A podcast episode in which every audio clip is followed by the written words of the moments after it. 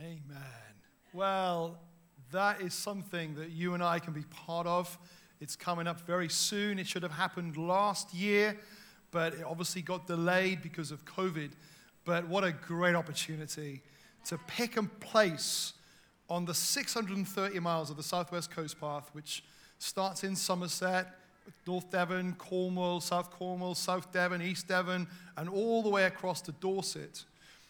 Choose a spot, one of the 630 spots on the map, and then say, on that day, at that time, I'm going to join an army of God's people prophesying over this land that these bones will live. Hear the word of the Lord. What a great moment to be a part of, eh? And if ever there was a time right now that the, that the Southwest needs a prophetic voice, now is surely that time. So, church, do go onto the website, book your place with the many people who already have done that. And uh, if you can find a space that's not been taken, that's particularly helpful. But if not, then you can have multiple people at some of the same location. Wonderful. Let's pray for God's word.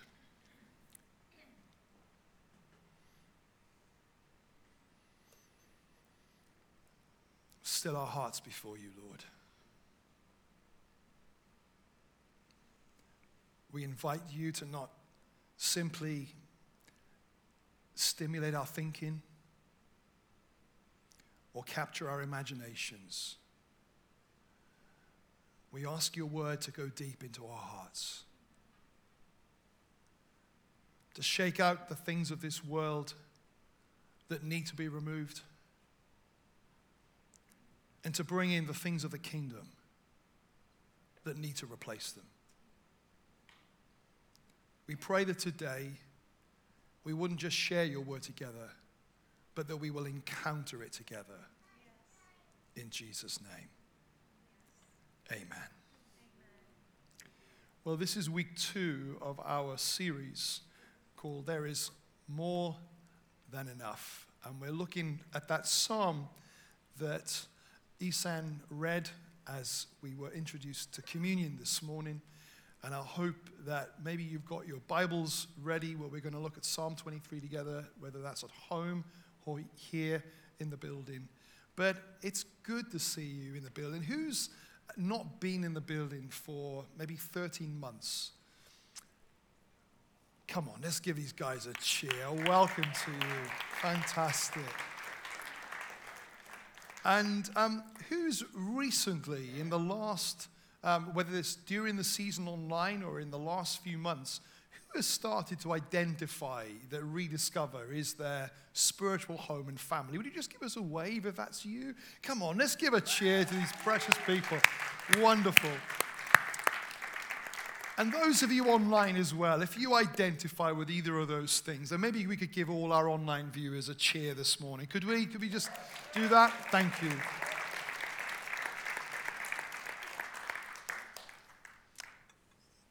What a week it's been.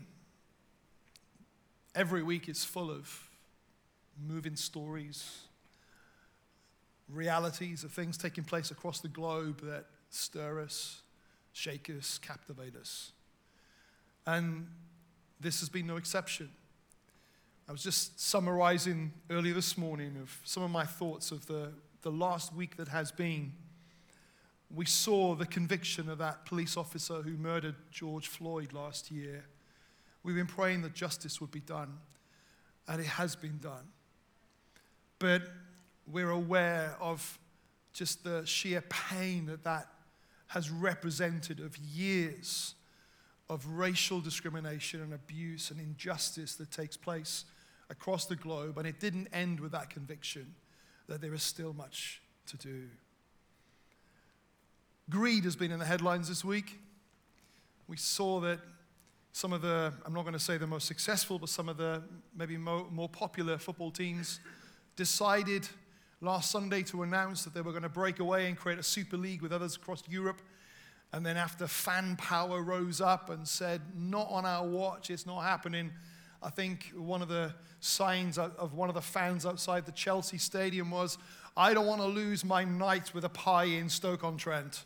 And uh, I thought it was quite humorous, but representing a serious point. But within a few days, that was turned over. and those clubs retracted. But the damage of greed has been exposed and seen, and people know there's a problem that's there. Just in the last few days, our attention has been drawn to accusations of lack of ethics in our politics and our politicians. And we know that the standards of high office, the standards, to be honest, of not just when you're in a public role, but in any role in life, we should be trustworthy. We should be people who are good to our word, and we should be people who lay ourselves down, particularly leadership. You know, leadership is a place where the leaders eat last. You know, we don't, it's not, a, it, it's, it may look like the shape of a pyramid, but it's laid flat. We're all level. We're all on the same level together in different positions. And ethics is really important, and that's been raised in our press this week. There are other stories. Think of the thousands, hundreds of thousands of our fellow humans in India that are being hospitalized without access to oxygen right now. Families being devastated. So much tragedy, so much pain, so much that the world identifies is broken. It's broken. We lack ethics. We are greedy. There is fear and discrimination. There is a lack of justice. And everyone holds these things up and says the society is broken. And I was stirred by remembering the words of Jesus as he looked out over the Israelites. He looked out over Jerusalem. And he, as he saw the pain and the lostness, the headlines were different in those days. But he looked and he said, They're like sheep without a shepherd. They have such a fundamental need that it isn't just a simple clean-up campaign that's needed to try and make people a bit more ethical. It isn't just we must stop trying to be so greedy, but there is something in the heart of people that they are going through this life without knowing a good shepherd that can lead and navigate them through these difficulties. And we're reminded in Psalm 23 of the response that God has to this. Let's read it together, the first five verses. It says, The Lord is my shepherd. I have all that I need. He lets me rest in green meadows. He leads me beside peaceful streams. He renews my strength. He guides me along right paths bringing honor to his name. Even when I walk through the darkest valley, I will not be afraid, for you are close beside me. Your rod and your staff, they protect and they comfort me. You prepare a feast for me in the presence of my enemies. You honor me by anointing my head with oil, and my cup, my cup overflows with blessings. Overflows. In this real world, we approach God who deeply cares, who deeply understands, who is moved greatly. And as Jesus wept, he weeps over the lostness. But in God, he has made a way that we can know more than enough. And we looked at last week how that's not just knowing abundance in certain areas of our life, but it's knowing who, it's not what we have, but it's who we, who we know. We're going to look at a verse in John 2, which introduces to us the first story of a miracle that Jesus did. You might be familiar with the scene. It was at a great occasion, a wedding. And this wedding, as was customary in Jewish culture, went on for days. And probably the comparative to in a British culture where it might be a disaster if the caterers are bringing out the food and half of the people haven't been served yet, and the caterer says, We haven't got any food left. And the father of the bride might say, This is a disaster. Well, in this story, the wine ran out. And there were no Tesco Express to go and get some extra bottles. There was no way of ordering in online on a 24 hour delivery, but Jesus was present. And it says in John 2:11 that this miraculous sign of Jesus instructing them to get water in big jars, and he prayed on it. And as they served what was water, it became not just wine, but it became the best wine. And it says this miraculous sign at Cana in Galilee was the first time that Jesus revealed his glory. What does that mean? Goes on to say, as a result of Jesus revealing his glory, that his disciples believed in him. His disciples got something about Jesus because it wasn't just a story of provision, it wasn't just a story of good wine being made out of water, but it was a revelation. Something of God and who He is and what He carries, and the very substance of His being, His glory, was revealed through this miracle. Now, I want to ask the question as we read this psalm that says, My cup overflows with blessing. The good wine the provision, the glory of God that is revealed, why would God choose to be our shepherd? How can we say, The Lord is my shepherd? How can we dare call him my shepherd? Why has he chosen us to be his sheep? What is so special about you and me that He would choose to be our shepherd? Let's look at this together because it's a really significant question. We know that in the beginning of time, it says God has always been, He's always existed. He's got no beginning, He's got no end. He is power and a life force that's self sustaining. It's never grown or developed. He can't be any wiser in 10 years than he is now. He can't learn lessons he doesn't know. He can't become stronger than he is. He, he always has been omnipotent. He always has been omniscient, all understanding. He always has been God. But we read in the beginning of our understanding of time that God created the heavens and the earth. And there are levels of the heavens. We can look and see the stars in the sky and the heavens that our eyes can see, but there are other heavens. And we read in a number of the books of the Bible, we read in Job and Hebrews and Revelation that he populated the heavens with what some translations call sons of God. We understand them as angels, angelic beings.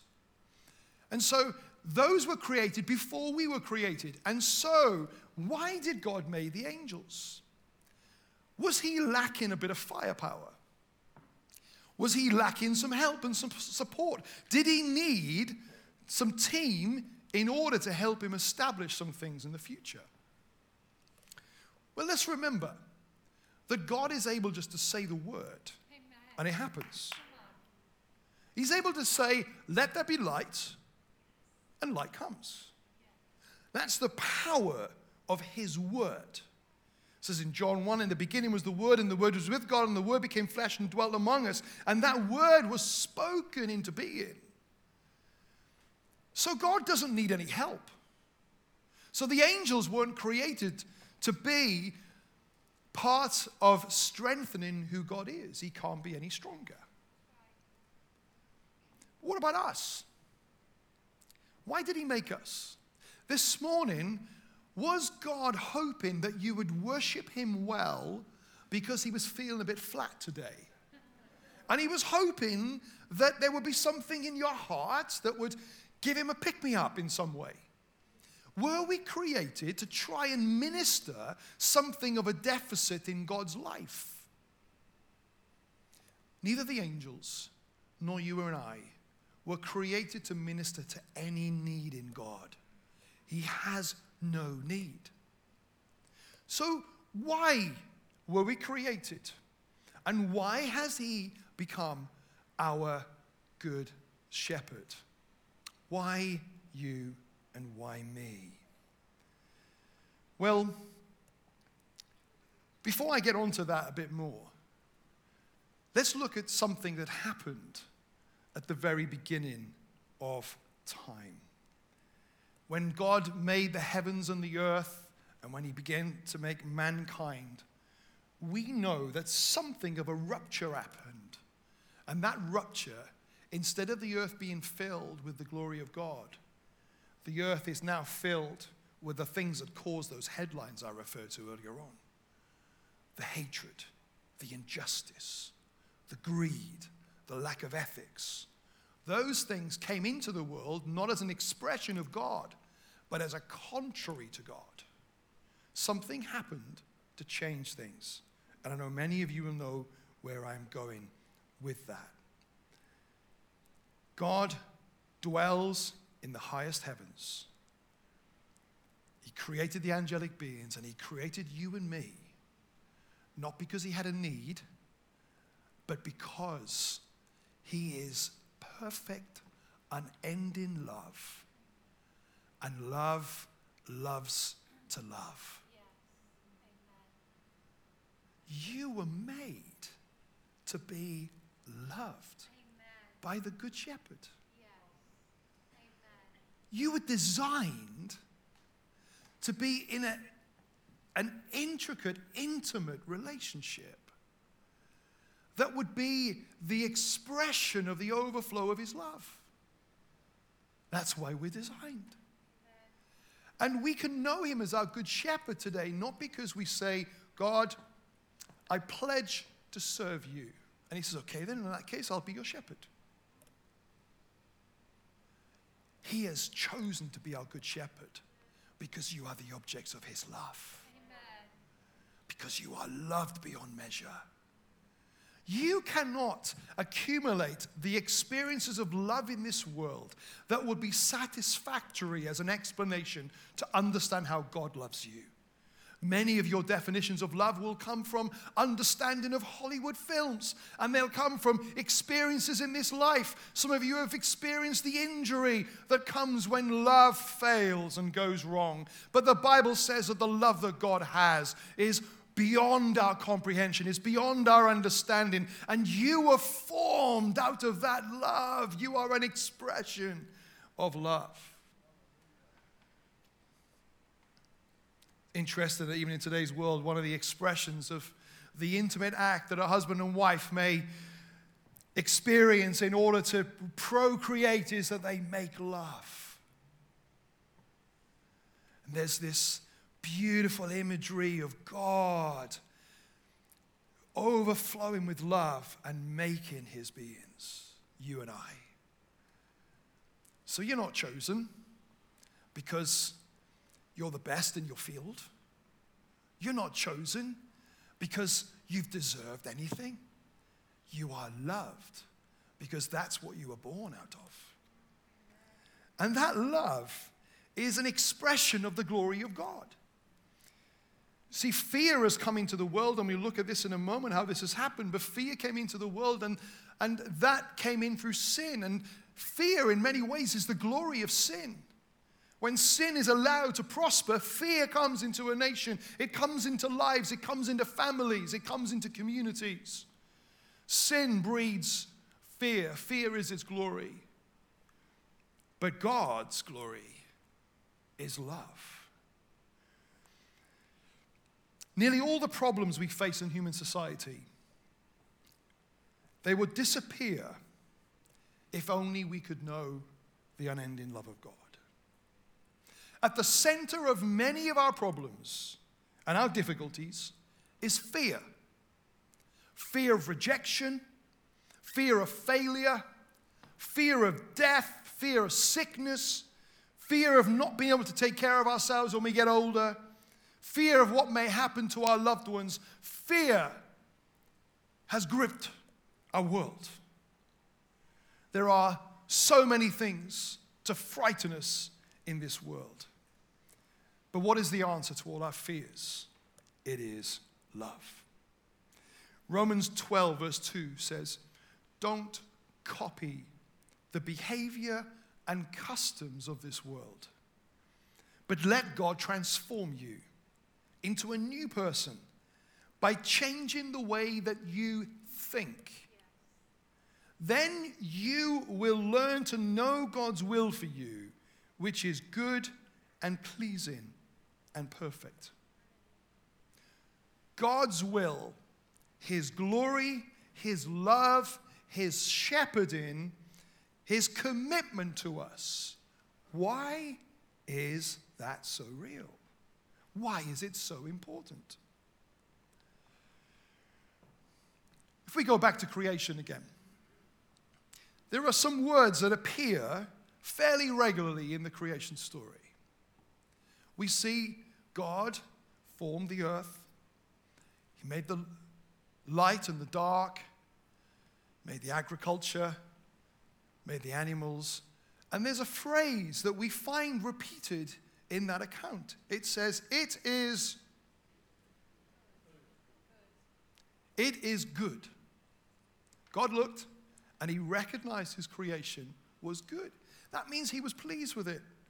He was delighted with the result. He didn't look and say, uh oh, that was a little bit of a iffy one, wasn't it? He looked and said, It is good. And then he made man, the dust of the earth. And it says he breathed into Adam. Now, was that like a kiss of life upon a corpse? Is that what God was doing? Basically, He made the shell of the body and then He said, Oh, all they need is some oxygen now. So I'm just going to breathe some oxygen. Well, God is spirit. I don't think He's got a set of lungs. And He breathed life, and it wasn't just breathing oxygen, it was breathing His spirit, His glory Amen. into mankind. He was breathing His very nature into mankind. He was breathing into His people that which is Himself. And that's where life came. He breathed His Spirit into us. He deposited His glory. Dallas Willard, who um, he's actually late Dallas Willard, he is uh, the author of the new reading plan we're starting today as a church. And if you've not um, signed up to that, you still can, and you can get information from our website. But he said this At the moment that Adam and Eve failed, and they listened to the serpent, saying, Do you really trust God?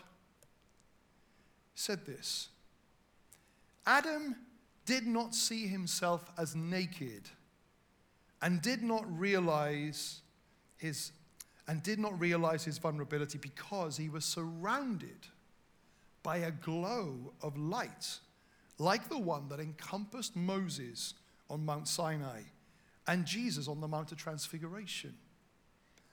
Because of this glow from the light of God resting upon him, Adam did not realize his finitude. He did not realize where he ended and everything else began that the glory of the Lord breathed into Adam's life was a part of him. He never ever woke up and felt fear. He never woke up and thought, Am I good enough for God? He never doubted who he was. He had no concerns of insecurity in his life or fears about what would happen on that day or where he would get his meals from. There were no concerns about him. Why? Because he was connected into the glory of God. And he knew that God would take care of his needs. He didn't even know what a need was because he was so intrinsically linked. He lived in that glory. And then we read that sin came into the world. And it was like mankind's declaration I am going to do this my way. God, I can do this without you. Thank you very much. And it's interesting that that moment was the moment that they thought, uh, we're naked. We need to hide. This wasn't about clothes. This wasn't about them suddenly realizing, oh no, now we've got knowledge, we realize we're not wearing anything. This was about vulnerability. This was they felt exposed. This was suddenly the glory that had surrounded their life and connected them so intimately to God was gone. And they were aware of how vulnerable and how in need they were. How could we even look at God now? We live in a naked world. A world that has lost the glory of God. A world that has lost an understanding of the goodness of God in them. A world that knows it can trust God. And God says, I am your shepherd. And I want to lead you back into that place of glory in your life. I want to lead you into that place where you trust me completely. That good was ruptured with one single blow. The surrounding light of God was lifted, and their instinct was to hide. Fear mistrust, anger, rage, disappointment. Now, these things are the normal currency of this world. And we get these expressions of this isn't right, and the world sees our nakedness. And Jesus says, You're like sheep without a shepherd. Such fear and mistrust can live lurking in all of our hearts even in the closest of friendships and relationships, in the closest of marriages, there are usually at least times where you begin to wonder whether you should feel as secure as you actually are. What happens if something goes wrong? What did they mean when they said that? What was their motive for doing that? Fear lurks in every human relationship on the world. And God never designed it that way. He designed there to be trust and love. Perfect love casts out fear. It's rare to see any relationship that has eliminated all reference points of distrust in their lives because we live in a naked world. A fractured, vulnerable, naked world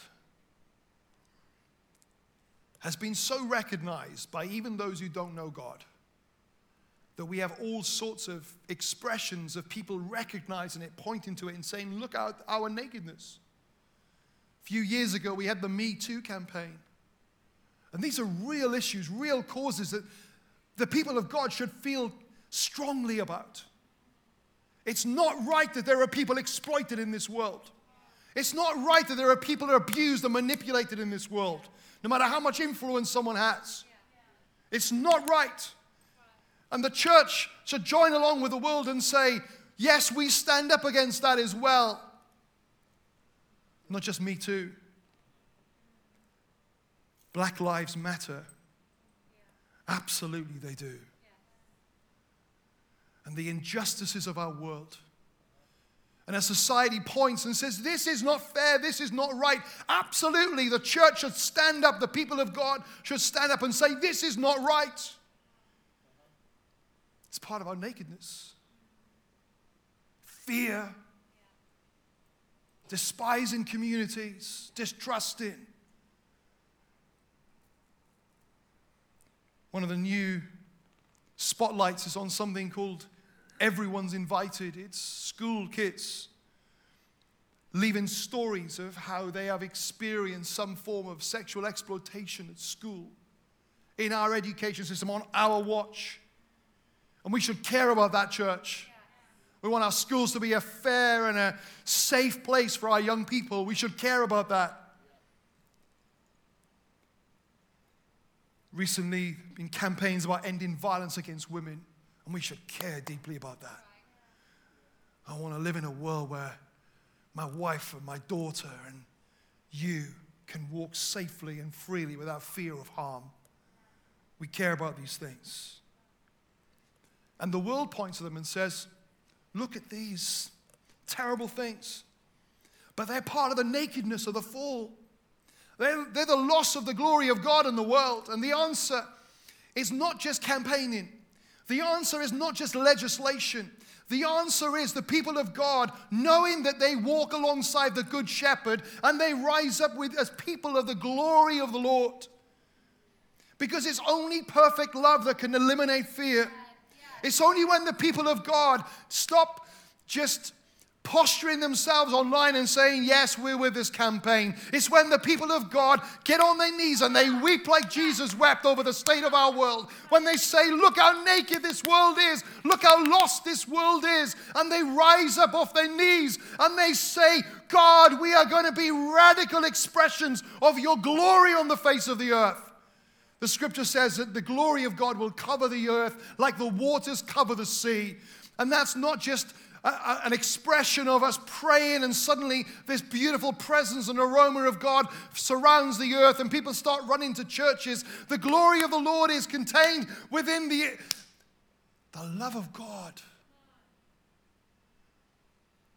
The radical love of God.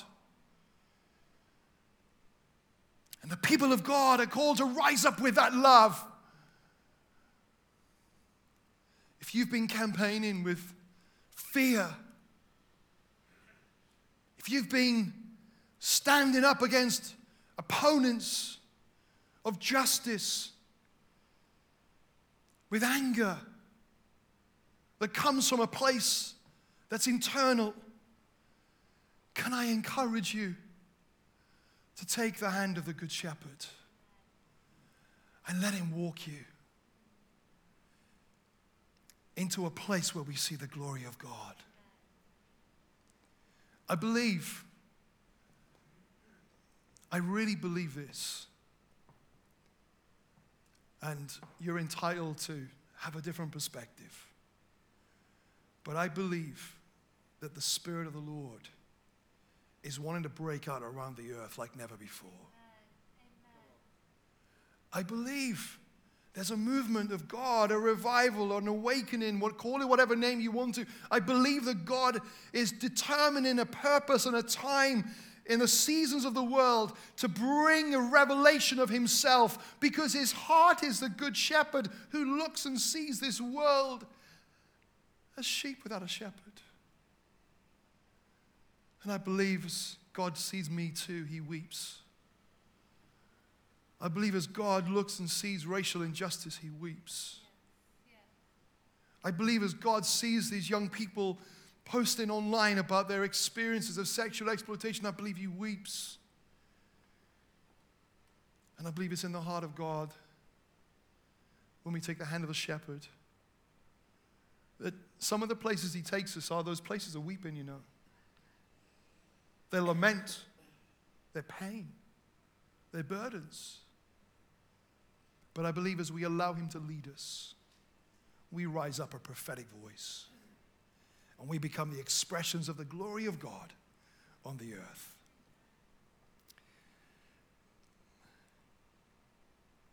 If I can turn you in closing, and maybe the band can come and join me, Ephesians 3, verses 14 onwards. See, the real answer is not to disguise ourselves and our nakedness behind some fig leaves, but to accept the Good Shepherd's hand of restoration and to be a people filled with his glory. There is more than enough. He never runs out. And Ephesians 3 says this When I think of all this, I fall to my knees and I pray to the Father, the creator of everything in heaven and on earth I pray that from His glorious, unlimited resources, He will empower you with inner strength through His Spirit. Then Christ will make His home in your hearts as you trust Him. That your roots will grow down into God's love, and those roots will keep you strong. And may you have power, the power to understand, as all God's people should, how wide, how long, how high, and how deep is His love. May you experience may you experience the love of Christ. Though it is too great to understand fully. But then you will be made complete with all the fullness of life and power that comes from God. Now, all glory to God, who is able, whatever your past has been. If your life has been filled with the glory of sin and you're riddled with fear, then right now, may the glory of God fill your life. May His perfect, unending love cast out fear in you if insecurities have marked your relationships, if insecurities have led your heart, if you've been holding hand in hand with fear as you walk through the valley of the shadow of death, if fear has been the one that's led you, then may you right now take your hand out of fear's hand and place it in the hand of the Good Shepherd who has more than enough love. Now, all glory to God, who is able, through his mighty power at work within us, to accomplish infinitely more than we might ask or think. Glory to him in the church.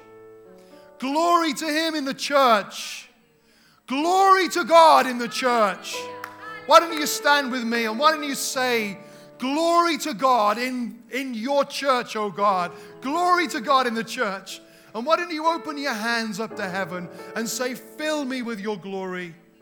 I say no to fear. I say no to the ways of this world. I say no to those insecurities that riddled my life. I say no. Glory to Him in the church and in Christ Jesus through all generations, forever and ever. Amen. As the band sing a song that you will probably not be familiar with, it's a song that says about making room for God in our lives. I want to invite you in this prayerful response to place your hand in the hand of the Good Shepherd. Say, Lead me, guide me, and fill me with your glory. If you want to kneel, if you want to lay on the floor, if you want to stand, or if you want to be seated, but let this song be your expression of commitment to making room for God's glory in your life. Thank you, band.